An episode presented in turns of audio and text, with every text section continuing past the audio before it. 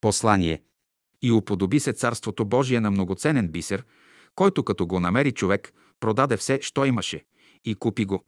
Матей 13, 46. Обични братя и сестри. Днес празнуваме един от празниците на природата – Духовната нова година. В живота непрестанно се влива нещо ново. На него се дължи всяко движение и всички промени. Новото иде от онзи велик божествен ред и порядък, който сега слиза на земята. Ние го наричаме Царство Божие. Божественият ред и порядък прониква цялата Вселена. Навред във всемира, в безчислените светове, се простира Царството Божие. Някой пита, къде е то? Царството Божие не е по място, то е навсякъде. Всеки ден ние се срещаме с Царството Божие. Всички блага на живота идат от него. Един зрял плод, едно цъфнало цветенце, житното зърно, милувката на майката, изгряващото слънце, всички те проникват Царството Божие. Да познаваш Царството Божие, да го очакваш, да го посрещаш, да го приветстваш, да го приемаш и изявяваш. В това седи радостта на живота. Царството Божие иде непреривно, то подхранва всички хубави явления. Божественото учение е учение за Царството Божие. Христовото учение е учение за Царството Божие. Учението на учителя е учение за Царството Божие. Те са едно. Божественото учение може да се преподава от амвона на храмовете и от катедрите на университети и академии, но за него най-подхожда не някоя човешка сграда, а великият небесен купол, осветен от слънцето и звездите, където ветрецът повява, облаците плуват, планинските върхове присъствуват. Такъв салон най-подхожда за божественото учение. Него Бог ни е дал и никой не може да ни го отнеме. В него Бог говори и ни учи. Няма какво по-хубаво да желаем от това. При тази обстановка животът на братството се развива естествено, както текат водите, както изгрява слънцето. Защото братството е явление на Царството Божие. В него е вложена идеята за единството с Бога. И тъй, братството съществува не по човешко, а по Божие благоволение. Божественото учение се е давало в миналото, но то е било затваряно в храмове и светилища, обременявано и затъмнявано от обряди и церемонии, използвано за власт и корист. За тази епоха обаче божественото учение ще остане свободно от всякакви форми и ограничения. То може да си служи с такива, но ще бъде свободно от тях.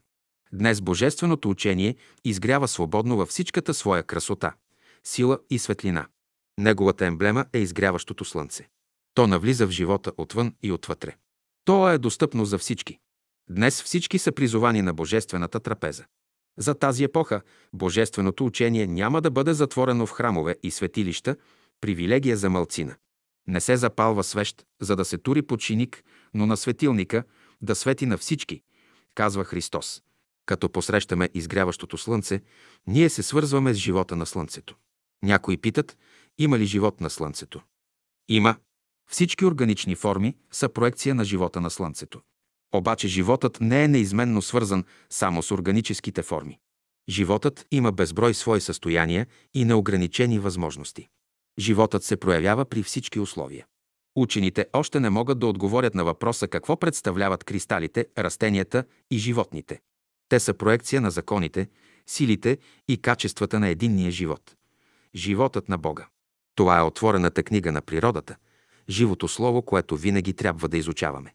Човек е свързан космоса с целокупния живот и е едно с него. Той го приема съзнателно или несъзнателно. Той има органи за това, които знае и които не знае. От звездното небе идат към нас съчувствени лъчи. Те ни благославят и подкрепят. Вразата между човешките души и звездите е тъй реална, както водите на извора, от които пием. От звездния мир към нас текат видими и невидими строи. Тъй възникват в нас мислите, чувствата, пораждат се идеите, събуждат се силите и способностите, идва вдъхновението. Всеки човек е призван да участва в творението повече или по-малко. Това явление също принадлежи на Царството Божие. Учениците на Божественото учение са работници на Царството Божие. Те са по цялата земя, сред всички раси, народи, религии и класи. Каквото име да носят, те са едно. Ученикът на Божественото учение страх и безпокойство няма. Той работи с мир и упование. Смърт няма. От великия живот идем и в него се връщаме. Всяка дарба, всяка способност и сила се подхранват от живота на Царството Божие и се оправдават, когато са осветени от него. Вселената е храм на живия Бог на любовта. В този храм се извършва непрестанно служение, възнасят се молитви и благодарствени песнопения. Великото хваление се предава и приема от слушател на слушател. Тъй във всички светове. Тъй дните на творението се редят и днес, тъй се ражда новият човек, тъй идва Царството Божие в човешката душа. Благословение е да участва човек в великото славословие.